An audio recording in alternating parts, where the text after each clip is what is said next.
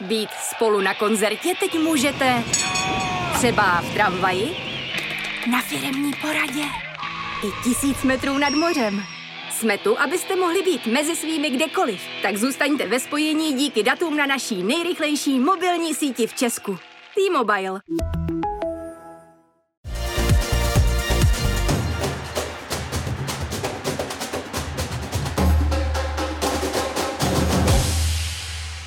Mixzóna. Hezký den všem posluchačům podcastu Mixzona na webu sport.cz. Mé jméno je Michal Osoba a mým dnešním hostem je česká rekordmanka a olympijská finalistka v běhu na 1500 metrů Kristýna Meky. Vítejte u nás. Dobrý den, děkuju. Já pro posluchače upřesním, že v Mnichově odstartoval Evropský šampionát atletů. My náš podcast natáčíme v pátek, ještě tedy krátce před zahájením a předtím, než Kristýna a další čeští reprezentanti do Mnichova vyrazí tak eh, mít mistrovství Evropy a světa v jednom roce je pro atlety úplná novinka. Nikdy se to nestalo, došlo k tomu tím, že se o rok posouvaly olympijské hry a tím i mistrovství světa. Tak eh, jak složité pro vás bylo po světovém šampionátu v Eugene, který tradičně bývá vrcholem sezóny a po něm už bývají třeba nějaké meetingy, tak eh, se zase vrhnout do tréninku a jednak fyzicky a i psychicky se připravit na to, že přichází ještě jeden vrchol sezóny v podobě mistrovství Evropy?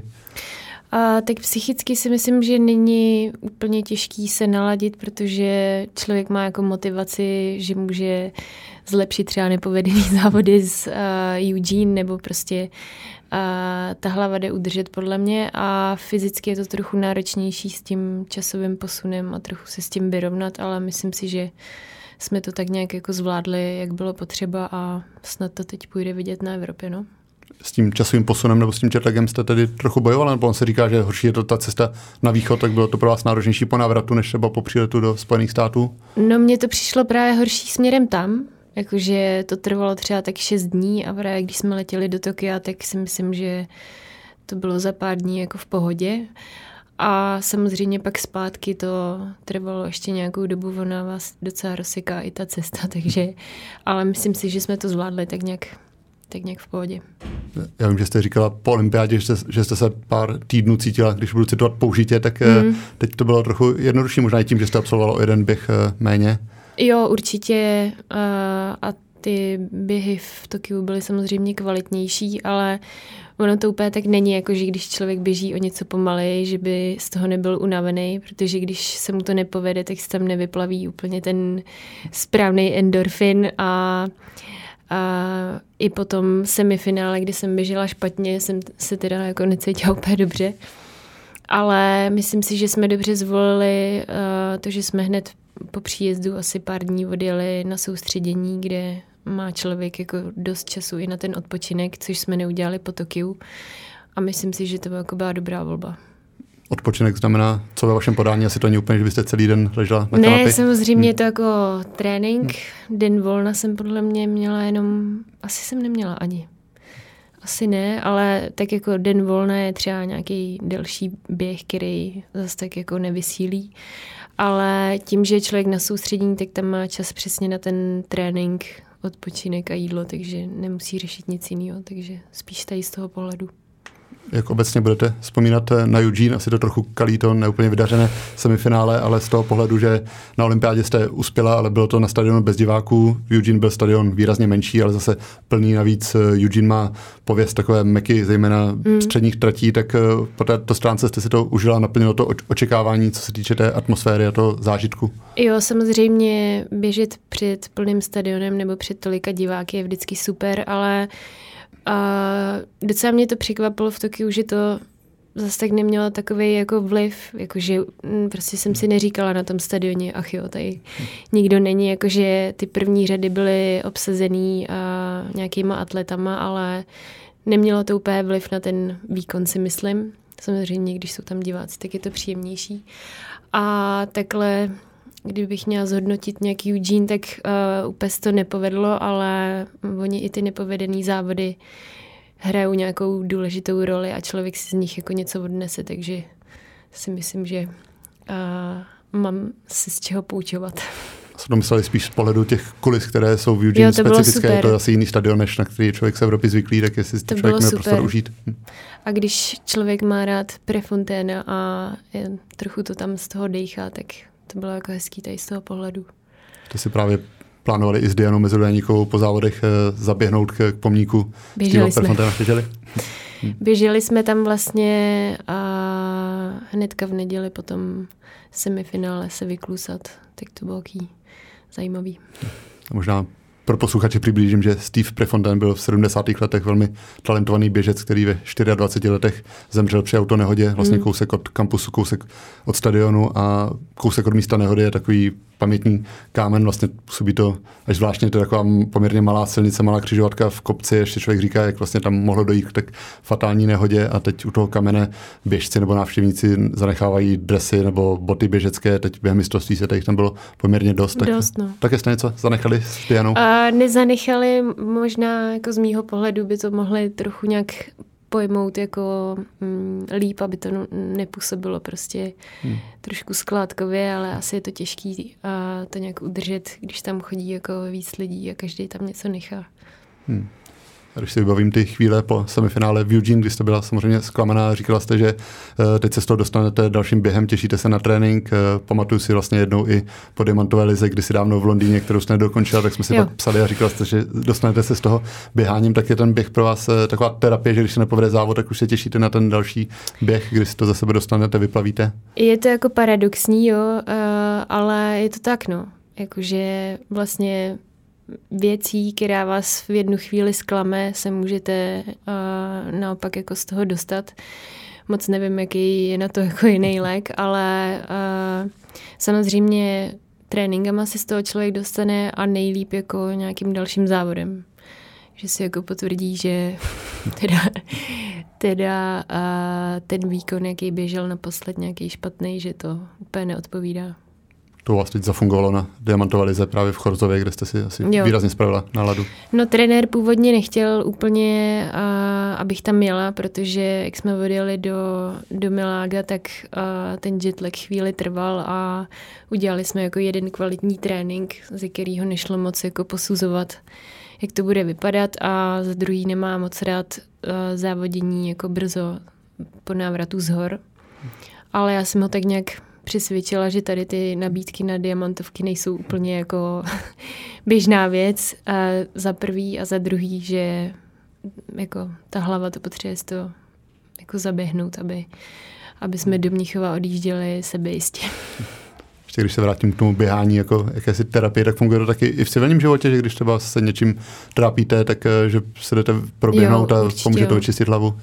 Určitě jo, nebo mám to tak mm, od jak živa a právě úplně moc dobře nenesu, jako když netrénuju, no. Hmm. Jakože měsíc volna na podzim je vždycky fajn, ale po dvou týdnech už mě to jako moc nebaví, no. Jakože je super, hmm. že člověk teda nemusí úplně ráno vstávat, i když já jsem prostě zvykla vstávat brzo ráno, takže se to za ten měsíc jako moc nepřednastaví, ale že tam nemá člověk úplně na mysli tu povinnost, jakože tak teď musím na trénink, musím být nějak jako připravená, tak to je fajn, ale, ale spíš mě to jako baví, takže mi to nevadí. No. Nikdy jste měl období, kdybyste se musela k běhu přemlouvat, kdybyste to měla plné zuby třeba na konci sezóny, nestává se to? Jo, tak samozřejmě jsme lidi, takže se stane, že se mi jako nějaký den nechce, ale je to fakt jako ojedinělý a není to úplně takhle, jako že by to bylo ke konci sezóny, je to spíš, nevím, nějaký jako zrovna blbej den, ale, ale není to tak, že by mě jako nebavilo závodit a jasně, že si člověk cítí unaveně, ale to je spíš jako únava a nejde to do té sféry, že mě to jako nebaví. No. Říkáte, že těžko snášíte období bez běhání, tak jaké to bylo právě v době, kdy se vám narodil syn Kápo, kdy logicky jste musela to běhání na čas přerušit, omezit, tak eh, i tam se dostavaly ty pocity, že, že vám to chybělo, nebo tím, že člověk asi řešil spoustu radostí, starostí kolem, tak na to neměl tolik myšlenek? Uh, no, horší byl asi ten měsíc, ten devátý, kdy jsem, já jsem po osmém měsíci přestala běhat a prostě byla jako nuda, no.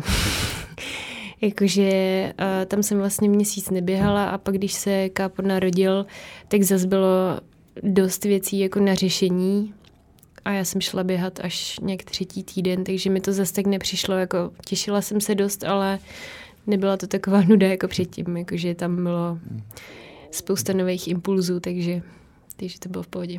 Spíš jako mám na mysli, když se třeba člověk zraní a hmm. fakt fakt nejde jako pomalu dělat nic. No. Ještě když se jednou vrátím k tomu uh, semifinále v Eugene, tak pak jste říkala, že dřív možná byste to prožívala ještě víc, ještě víc byste si to hmm. brala, trápila se tím. Vybavu si, že podobně jste mluvila vlastně i během halové sezóny, kdy vás onemocnění koronavirem nepustilo na halové mistrovství světa, tak uh, přišlo to s věkem nebo spíš třeba právě s narozením syna kápaní se trošku přehodnotí ty priority? Hm. Asi s narozením syna, protože uh, fakt předtím jsem to prožívala tak jako, když bylo nějaký zranění nebo neúspěch nebo něco, tak to byl jako pomalu konec světa, což mi teď v té perspektivě přijde jako směšný. Možná to přijde směšný i lidem, jako co a neznají vrcholový sport, že se zase tak jako nic neděje, ale každý si k tomu musí někdo pracovat sám. No. A jako mm, v té hale mě to fakt překvapilo, že jak mi přišla zpráva, že teda jsem pozitivní, tak v tu chvíli mě to jako naštvalo, ale hned mi připla myšlenka, že teda můžu jet do Hodonína pro kápa a uvidím ho mnohem jako dřív, což mě jako těšilo víc v tu chvíli. Hmm. I když by asi měla být jako naštvaná nějakou další dobu, ale, ale není to ani dobrý jako mm, pro mě samotnou, takže si myslím, že to je super tady na, na té věci.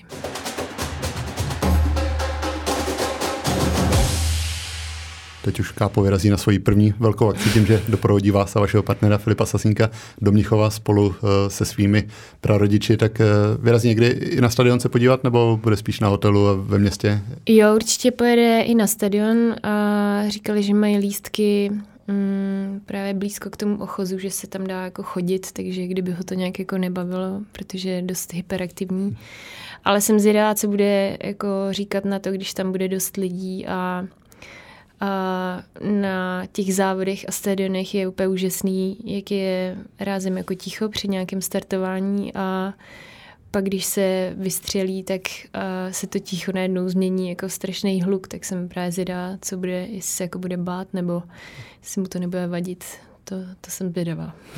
Bude to pro vás náročnější přepínat právě mezi uh, synem a závody, protože když jste byla v Tokiu nebo v Eugene, tak se vám samozřejmě stískalo, volala jste domů, ale věděla jste, že ten čas uh, veškerý věnujete tam závodění, tak tady, když budete mít uh, rodinu blízkou sebe, tak uh, bude to těžké trošku to, to rozdělit, aby člověk neměl pocit, že šidí rodinu nebo naopak, že šidí trošku tu přípravu. Asi ne, já jsem tady ty strachy měla, uh, když se narodil, jestli jako zvládnu prostě se soustředit, i když třeba bude na tréninku nebo na závodech a už byl jako na pár závodech a nějak to umím jako oddělit. Mm, je, on je super v tom, že uh, mu nevadí být prostě s prarodičema, že není takový ten, nebo není zatím, že by jako křičel po nás, když jako odejdeme, takže takže v tom je to jako dobrý, že se nás nechá soustředit. A myslím si, že jsme s Filipem oba takový, že nám jako přepne a soustředíme se že jsme v té bublině, kde je potřeba být. To je možná výhoda, že s Filipem závodíte každý jiný den, že se prostřídáte. Že jo. Poslední dobou to vycházelo, že jste se potkávali na stadionu, tak jo, teď to bude možná z toho pohledu jednodušší. Budete na pokoji s Filipem, nebo vám vyhovuje třeba být právě třeba s Dianou Mezilanikou, kde máte stejný závodní režim, jak, jak to máte A, naplánované? Myslím si, že budeme s Filipem, ale jako nevadí mi být ani s jedním, jakože mm, nemám tam nějaký blok, že musím být s tím nebo, nebo s Dianou, jakože je to asi v pohodě. Myslím si, že se to vždycky dělá tak, aby vycházely pokoje, uh, jakože když je tam nějaký pár, tak aby nebyla lichá holka a lichý kluk, takže asi v klidu, ale myslím si, že budeme s Filipem spolu, že nám to říkali.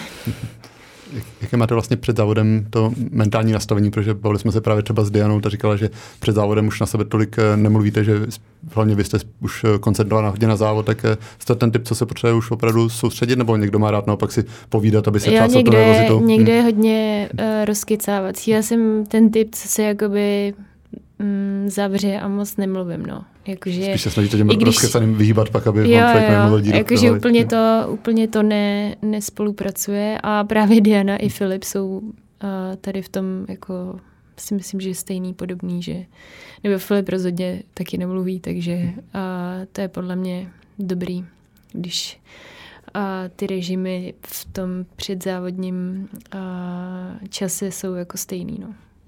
V Mnichově na mistrovství Evropy se běží dvoukolově a mezi rozběhem a finále jsou dva, dva dny volna, tak eh, jste za to ráda i s ohledem na tu zkušenost s Eugene, kdy jste říkala, že možná vám právě nesedlo to, že jo, jste běžela dva dny po sobě. No. Jakože já jsem se bála i, mm, když v Tokiu to bylo vlastně pondělí, středa, trošku jsem počítala s pondělím a středou, ale říkala jsem si, že ten jeden den uh, přesně jako stačí na nějaký zregenerování, nebo můžu to posoudit takhle jako podle závodů. Sice jsem teda někde četla názor, že, že je to teda jako hrozný, že jsme museli běžet uh, dva dny po sobě a bylo to jako ironický, ale prostě se to tělo nezre, nezregenerovalo do té do tý soboty, takže si myslím, že tady je jako dost výhoda, že jsou tam dva dny. Ještě je to vlastně v úterý ráno, takže je tam jako celý den potom, že jo. Takže jsou to vlastně tři dny a pak je to v pátek večer případně. Jo, já vám jedno, jestli se závodí ráno nebo večer, někdo nemá rád ty ranní starty, tak vy jste říkala, že vstáváte poměrně brzo, tak vám to nedělá žádný problém. Jo, já trénuju jako dopoledne a vstávám brzo. Samozřejmě závodění je lepší večer, ale máme to všechny stejný, takže myslím, že v Tokiu jsem závodila jako nejdřív, nejdřív. Hmm. Že to bylo o půl desátý, tak tam bylo horší to vstávání, ale, ale nějak jsme to zvládli, no. Těch posledních velkých akcích eh, jste byla bez vašeho trenéra Pavla Tunky, který nelítá na ty další vzdálenosti. Teď v Mnichově ho budete mít, eh, dělat pro vás nějaký rozdíl, nebo je to výhoda, nebo už jste tak zkušená, že stejně ten přezávodní režim, že už je, je na vás a trenér vám to tolik poradit už nemůže? Jako já ho tam nepotřebuju, protože na všechny meetingy jezdím taky sama a máme to trochu jinačí oproti technickým disciplínám, kdy tam ten trenér uh, je třeba potřeba víc, ale spíš jsem ráda, že tam jako bude na místě a že si zažije jako atmosféru a závod a, a uvidí to naživo. Moc bych mu přála, kdyby byl minulý rok v Tokiu, ale hmm. to bylo moc daleko na jeho zdravotní stav, takže trenér je jiná generace, je výrazně starší, ale zdá se, že... Jste... Je mu 159 let. zdá se, že jste si sedli, že po, po té, co jste k němu přišli, ta spolupráce funguje, tak uh, dá se říct, v čem je jak funguje ta, ta spolupráce, jestli vy třeba potřebujete spíš přísnější ruku nebo spíš uh, nějakou volnost a sama si určovat, uh, co vám sedí? Jo, tak trenér je uh, primárně v tom našem vztahu jako šéf. Samozřejmě přijímá nějaký moje uh, poznatky nebo mm, jakýkoliv jako připomínky, nikdy to nesmete jako hned ze stolu, ale já jsem i jako ráda, že to máme nastavený, takže on je hlava operace a já jsem to tělo, takže, takže myslím, že nám to sedí a myslím, že si dokážeme jako vždycky říct, co je špatně, nebo, nebo jako, že je to dost upřímný vztah a, a sedíme to u pana Tunky. Jak teď vypadá ta skupina, nebo jste hodně tréninku absolvovala sama, ale viděl jsem, že teď eh, na soustředění jste byli s hm, Karolínou Sasinovou, vlastně mladší běžkyní, tak eh, běháte teď spolu, nebo stejně většinou uh, Nebo k nám přišla minulý rok a uh, vždycky myslím si, že u každého je hrozně těžký, když přijde z jakýhokoliv města do Prahy, tak ten přechod a měla nějaký zdravotní problémy a teď si myslím, že už jako začíná zase do toho pomalu jako se rozběhávat, takže se těším na nějaký společný tréninky. No. Já jsem jako zvyklá většinu života trénovat sama, tak je to příjemná změna tady v tomhle ohledu. Hmm. Asi zejména v té přípravě, kdy se nabíhají, nabíhají ty větší objemy, tak se asi hodí jo, mít jo. vedle sebe někoho. No i hmm. tak obecně, jako když se jde člověk aspoň rozcvičit, hmm. tak, tak to není takový monotónní. Hmm jsme mluvili o Dianě Mezulianíkové, která je sice v jiné tréninkové skupině, ale občas se na ty tréninky na soustředění eh, spojíte. Jo, tak, jak často se takhle domluvíte na společných trénincích? No docela jsme se vždycky zhodli na tom jarním soustředění i na nějaký jako halový tréninky a dost nám se děli společný soustředění před nějakou velkou akcí, protože a třeba Diana sice trénuje s klukama ze skupiny, takže jí jako pomůžou dost. Mě někdy něco odtahne Filip nebo mi něco vezme na kole, ale je to prostě jinak, než běžet uh, jako s holkou, která je na tom podobně, je tam úplně jako jiná rivalita, člověk se trochu víc snaží a myslím si, že to právě prospívá obou dvou. Takže jsem ráda, že se takhle jako umíme domluvit. Hmm. Jste právě rivalky, ale zároveň působíte jako kamarádky a Diana sama říkala, že to uholek nebývá zase tak časté, když jsou na My stejné My se bavíme tak hmm. dlouho, že se spolu nemůžeme přestat bavit. Hmm, ale souhlasíte, že to asi nebývá úplně časté, aby se to takhle... Jo, tak samozřejmě hmm. je to těžký, jakože uh, uh, si nějak jako nepřenášet úplně tu rivalitu do běžného života, ale já myslím, že až jednou skončíme se sportem, tak uh, jako budeme radši vzpomínat na to, jaký byl ten člověk, než, uh, než uh, kdo byl jako rychlejší a kdo byl jako lepší a tak, no. Hmm. Ještě když se vrátím jednou k Eugene, tak vlastně vy jste krátce po šampionátu pak na sociálních sítích zveřejnila status, který, řekl bych, byl na možná podporu atletů, kteří, eh, kterým se šampionát tolik nepovedl, jestli to správně interpretuju, tak eh, co vás k tomu tehdy vedlo? Zaznamenal jste právě třeba nějaké kritické reakce, které vám přišly nefér? Nebo... No já si občas čtu komentáře, mm, protože mám ráda jako kritiku, když je k věci, samozřejmě u těch sportovních článků mm, není vždycky k věci, nebo je tam hrozně vidět, když tomu ten člověk rozumí a kdy ne. A mm, jako bylo to ve mně, ale prostě jsem to pak jsem si říkala, jako, že nebudu to nikdy dávat, že to nebude nikoho zajímat, ale tím, jak sleduju na Instagramu hodně lidí, co bylo na mistrovství světa a nevím teďka přesný počet těch atletů a kolik jich je tam na medaili, tak prostě většina tam je, že odjíždí jako s nějakým zklamáním, takže jsem to chtěla nějak jenom pustit ven a měla to docela dobrou odezvu, si hmm. myslím. Vy máte na jenom na Instagramu asi 25 tisíc followerů, myslím, že možná asi nejvíce aktivních atletů, tak je, i tam třeba dostávat nějakou zpětnou vazbu, že někdo vám napíše nějaký třeba negativní komentář, nebo spíš tam bývá ta podpora a ty negativní jsou v těch diskuzích pod články. A ty negativní jsou spíš v diskuzích, právě si myslím, jako, že uh, nikdo asi není takový, že by tu negativní odezvu jako napsal osobně tomu člověku a už vůbec ne, že by jako přišel a, a řekl to, že jo. Takže mm, tam je to jako super tady v té oblasti, i když říkám, že mám ráda jako kritiku, když je právě k věci a, a ráda ji přijmu a tak, ale většinou jako z hodně procent pod těma článkama je to takový spíš smutný. Proč to čtete tedy? Nenašli vás to spíš, nebo máte jako vůbec No tak říkám, že, hmm. že třeba hledám jako, a, kde je chyba a hmm. třeba by to tam někdo jako napsal. Už jste někdy našla chybu v diskuzi pod článkem? A, asi ne, hmm. ale, ale jsou tam lidi, co třeba jako to zkomentujou a není to úplně jako pozitivní, hmm. ale je to pravdivý, což si myslím, že je jako potřeba říct jako pravdu, i když, i když zrovna bolí, ale hmm ale fakt, že ty negativní úplně uh, nepůsobí dobře, ale nějak, nějak s tím nemám problém, no. Spíš se tam chodím jako koukat, jaký na to mají lidi názor, no. Hmm. Mimochodem, když jsem mluvil o počtu sledujících na, na Instagramu, tak kdy, kdy byl ten největší nárůst? Bylo to právě třeba po narození syna, kdy asi spousta maminek začala sledovat ten váš návrat eh, k běhání nebo po olympiádě v Tokiu a i třeba potom eh, slavné motivačním heslu. Tam přibývalo pár maminek, no, když se Kápo narodil, ale nejvíc největší jako přísun sledující byl ve středu po semifinále. No. To mi trošku a nestíhal ten zvuk, když jsem to zapla, tak, tak tam to bylo horší. No. Hmm. Vnímáte to nějak jako třeba větší zodpovědnost, že co dáte na sociální sítě, když vás sleduje tolik lidí, že to je jiné, než když to je třeba jenom ta atletická komunita, nebo mm, jak nepřemýšlíte o tom?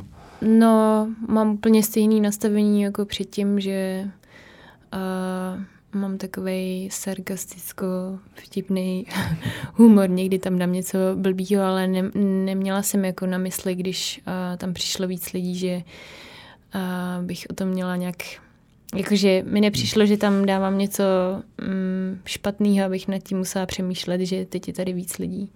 Hmm. Že mi přijde, že uh, ty lidi, co to baví, tam jako furt jsou, takže...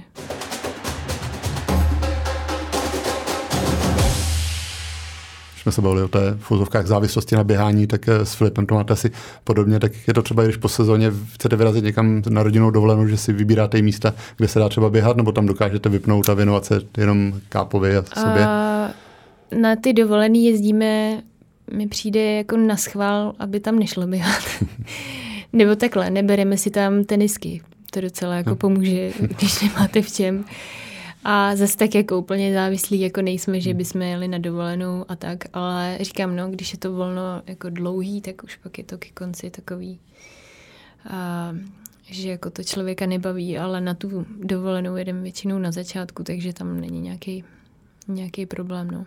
Že klidně někde se plátnout k moři, nebo musí být aspoň trochu aktivní ta dovolená, aby vás to bavilo? Uh, no, spíš jako k moři, protože jak celý den, a teda celý den, celý rok jako cestujeme s taškama, hmm.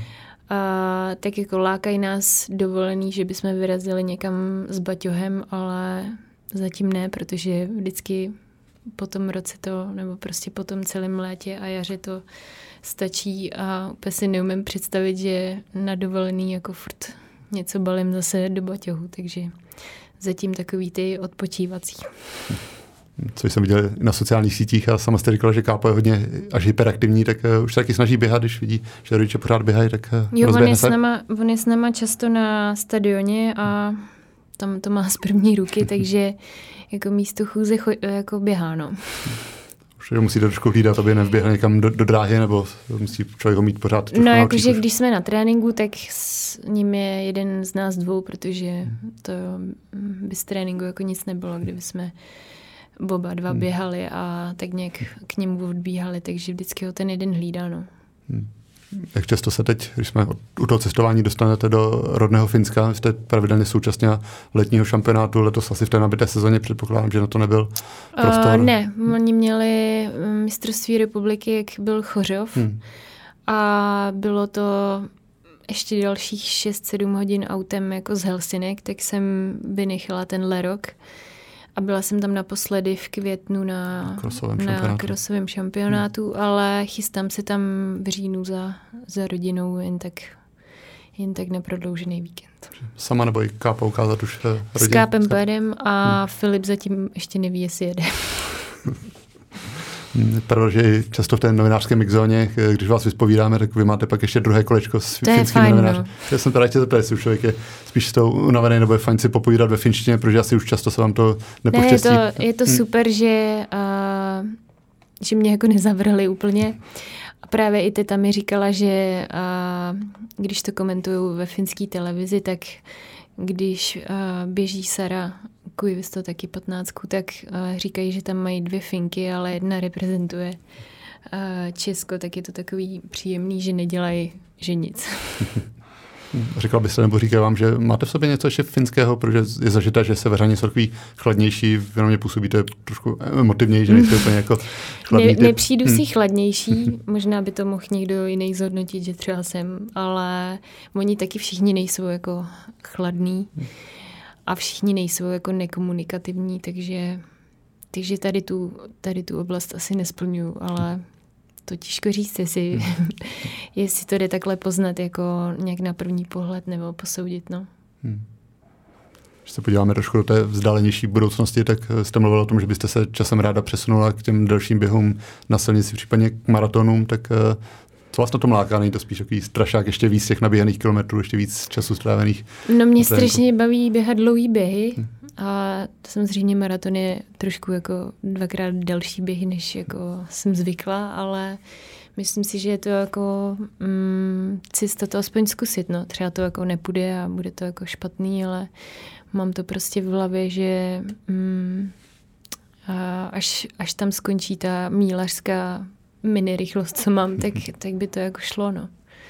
Takže mi to baví hmm. a myslím si, že uh, by mi to i jako možná šlo víc než, nebo že jsem spíš vytrvalejší typ než rychlostní. No. Kolik se zatím uběhla nejvíc třeba v tréninku na jeden zátah? A 23 kilometrů. Hmm. Takže dvakrát víc by to chtělo. hmm. Myslíte, že se dá rovnou jako přijít tomu maratonu, nebo by člověk musel po menších krocích desítku, půl maratona, pak třeba až se k tomu propracovat za pár let? Jako jsou i případy, co, mm, nevím teďka konkrétně hmm. nějaký, ale ale myslím si, že jako z čisté jasna prostě přišli na půlmaraton a pak maraton, takže asi i záleží, a jestli to jako ten člověk zvládne a hlavně mentálně, jestli to zvládne. Hmm. No. Si myslím, že je to dost těžký na hlavu. Je pravda, že podobně o svých plánech mluvila i Diana Mezuliáníková, že by také ráda na silnici se přesunula, tak možná spolu zůstanete až do konce vašich kariér. Nevím, jestli, nevím, jestli maraton říkala, protože vždycky, když jí řeknu něco o maratonu, tak dělá to, že rozhodně ne, ale třeba změnila názor.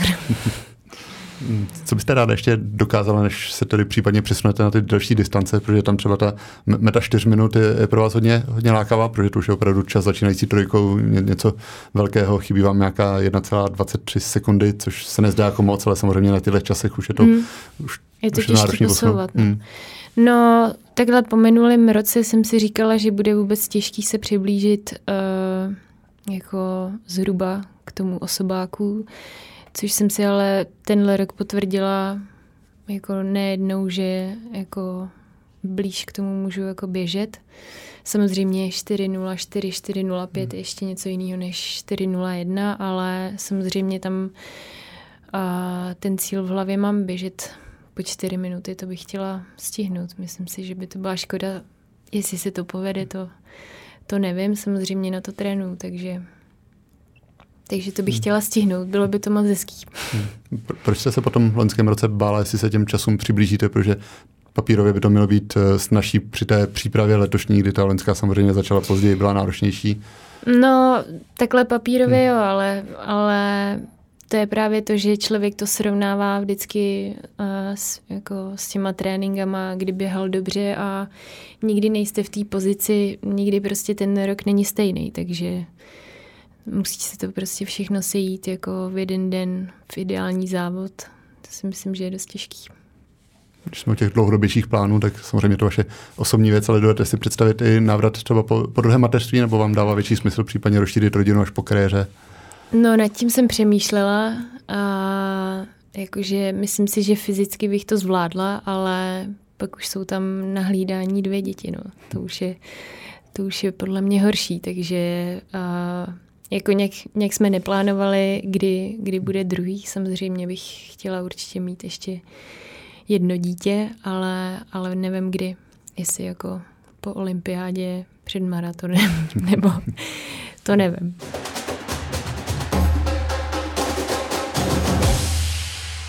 Když jsme u těch eh, časů a i maminek, tak musím zmínit eh, Fajtky Pigonovou, finskou mm-hmm. vlastně hvězdu vaší tratě, která vyhrála poslední dvě olympiády, vyhrála dvě mistrovství světa, teď eh, v Monaku byla pouhé tři desetiny od světového rekordu. Mnozí už ji teď označují za nejlepší mílařku historie, tak jaký vnímáte vy? Čekáte, že ten, i ten světový rekord, který chybí asi jako poslední, pokoří a jak na vás třeba působí, jestli když se potkáte na závodech, jestli prorodíte pár slov nebo je spíš uzavřenější? Uh, tak takhle obecně s Afričankama je těžký jako navázat nějak kontakt. Ale uh, když jsme jeli z Eugene na letiště, tak seděla za mnou v autobuse. Takže jsem jí slyšela, jak v její řeči jako mluví s dcerou. Takže mluvili skoro celou cestu. A což je takový sympatický, jako mm, když jsme v obě mámy, hmm. takže uh, tam má tu emoční stránku, protože takhle mm, při závodě jako hodně soustředěná, nějak se jako nebaví nebo nebo nekouká se, nevím jak pak po závodě, protože vždycky je v tom cíli dost dřív a už podle mě odchází, když mi tam doběhnem, takže nějak těžký jako, ale působí sympaticky. Ještě se tam na, na jedno jméno ze špičky, je to Laura Mujrová, což mm-hmm. vlastně skotka, vystudovaná veterinářka, možná působí jako obyčejná holka, když se na ní člověk podívá, tak by neřekl, že to je dívka, která je schopná běhovat, bojovat s Afričankami. Tak eh, třeba ona pro vás trochu motivací, že rodila Evropanka, může získávat medaile i na olympiádách, na mistrovství světa, nebo jak vnímáte ji? Jo, ty určitě moc fandím, jakože je mi sympatický, že je to Evropanka, která jim dokáže jako zatopit a mm, dokáže se jim rovnat, takže tý fandím hodně. To je mi v tomhle sympatická. Jak vám pomohlo, že asi hodně díky tomu olympijskému finále dostáváte právě ty pozvánky na diamantové lize a na většině z nich eh, běháte, tak eh, cítí na sobě, že pak se člověk cítí trochu jistější, když s těma nejlepšíma závodnicama se potkává třeba pětkrát do roka, ne třeba jenom jednou za rok na té vrcholné akci? Jo, tak ze začátku to byla hrozná nervozita, protože uh, většinou ta sestava je takový menší mistrovství světa nebo, nebo nějaký olympijský finále, že je vlastně vůbec těžký jako mm, se tam nějak prosadit, takže ze začátku to bylo jako dost těžký, ale, ale myslím si, že uh, mám strašnou výhodu a šanci si to nějak jako uh, zažít tím, že mám možnost je běhat jako víckrát, tak uh, ta nervozita trochu opadne. No. Ještě by to chtělo trochu rozbourat to startovní pole, ale je to fakt těžký se tam prosadit. No. Hmm. Že se zastavím u jednoho tématu, které v posledních eh, dnech hýbalo českým sportovním internetem a to byl tweet biatlonisty Michala Krčmáře, nevím, jestli jste zaznamenala, kdy Asi. se trochu pustil do libereckého fotbalisty Mika van Burena, který říkal, že oslavil, že dal hetrik a oslaví ho na pivu se spoluhráči, jak jako v Česku zvykem. A právě Michal Krčmář se divil, že během sezóny, že by to nemělo být obvyklé, trochu se tím ukázala asi disproporce mezi těmi kolektivními sporty mm-hmm. a individuální, kde u těch kolektivních je asi běžnější takhle tmarit partu, tak eh, jak to máte vy třeba během sezóny, asi u vás ne pivo, ale třeba víno si dáte, nebo to během sezóny u atletů, nebo u vás osobně tabu a pak to asi by, mě to ne, asi by mě to nepohoršilo, to zrovna tohle. A myslím si, že jako pár skleníček vína nebo piva a není na škodu, samozřejmě záleží, kde je další závod, protože a pak když je toho jako víc toho alkoholu, tak to moc jako neprospěje, nebo ne, nevím jak u fotbalu, ale u vytrvalostního sportu nebo prostě kde je ten výkon jako maximální a musíte být prostě připravený, tak to prostě moc nepomůže, ale, ale nějaká sklenička dvě občas na nějakou mentální pohodu podle mě potřeba. Ještě jenom odbočím, jsem si všiml, že máte na pravé lopace nové tetování, nebo aspoň pro mě nové, tak uh, snažil jsem se rozluštit v mixzóně, ale nepovedlo se mi to, prozradíte, co ten nápis uh, Je to zmiňuje. finský hmm. a je to modlitba od mý babičky. Hmm. Máte nějaký, k té modlitbě nějaký speciální vztah třeba z dětství, nebo jak vás napadlo si tam? Já? No mám, nebo měla jsem, nebo mám speciální vztah k babičce a, a mám tam i den, kdy umřela a říkala jsem si, že že je to jako, teď jsem si k tetování dřív stavila, tak že jako ho asi si nikdy nedám, protože jsem úplně nevěděla, jako, mm, co si dát, aby mě to pak za pár let neštvalo a tohle vím, že mě nebude štvat nikdy, no. Je to nějaká modlitba, co si říkáte sama před závodem? Nebo, taky, ja? taky a naučila hmm. mě ji právě ona. Hmm. Ještě zmíním, že vy jste vlastně vystudovaná architektka. Vím, že když jste dělala státnice, že to bylo hodně náročné období, ale říkala jste, že nějakým způsobem byste chtěla právě u té architektury zůstat, abyste z toho nevypadla, ale předpokládám, že po tom, co se narodil syn, tak toho času je ještě méně, tak mm, jo, no. snažíte se aspoň nějak sledovat ty trendy nebo nějakým způsobem zůstat s tím oborem v kontaktu, nebo to opravdu nejde? No, já jsem začala architekturu studovat ještě, když jsem jako úplně mm, neběhala na nějaký vysoký úrovni a přišlo mi jako škoda prostě jenom trénovat. No a pak už mi zase bylo ale líto, když jsem začala něco běhat, tu školu pustit, tak mi přišlo docela důležité to dostudovat a s tím, že bych jako v tom chtěla někdy pokračovat. Samozřejmě nevím, jaký bude ten přechod jako do pracovního režimu, když a, když teď se tomu jako nevěnuju, snažím se jako něco sledovat, ale to není nikdy jako stejný, jako když prostě třeba 6 hodin rýsujete hmm. něco, takže si myslím, že to bude těžký, ale je to nová výzva. A ty a, mám ráda. Hmm. A snažíte se sledovat třeba nějaké články, nebo jste někde v nějakém městě třeba se podívat aspoň nějakou budovu, že ten zájem asi v sobě o to, o to máte? Jo, to, hmm. to samozřejmě se snažím, ale asi by to mohlo být a trošku ve větší intenzitě, ale tím, jak se narodil kápu, tak ty dny ubíhají hrozně rychle. My jsme se tím dostali na konec našeho povídání. Já vám, Kristýno, moc děkuji, že i v tom nabitém letním programu jste si našla na nás čas a budu držet palce, ať eh, na mistrovství Evropy v Mnichově vám to vyjde co nejlépe. Děkuji a děkuji moc za pozvání.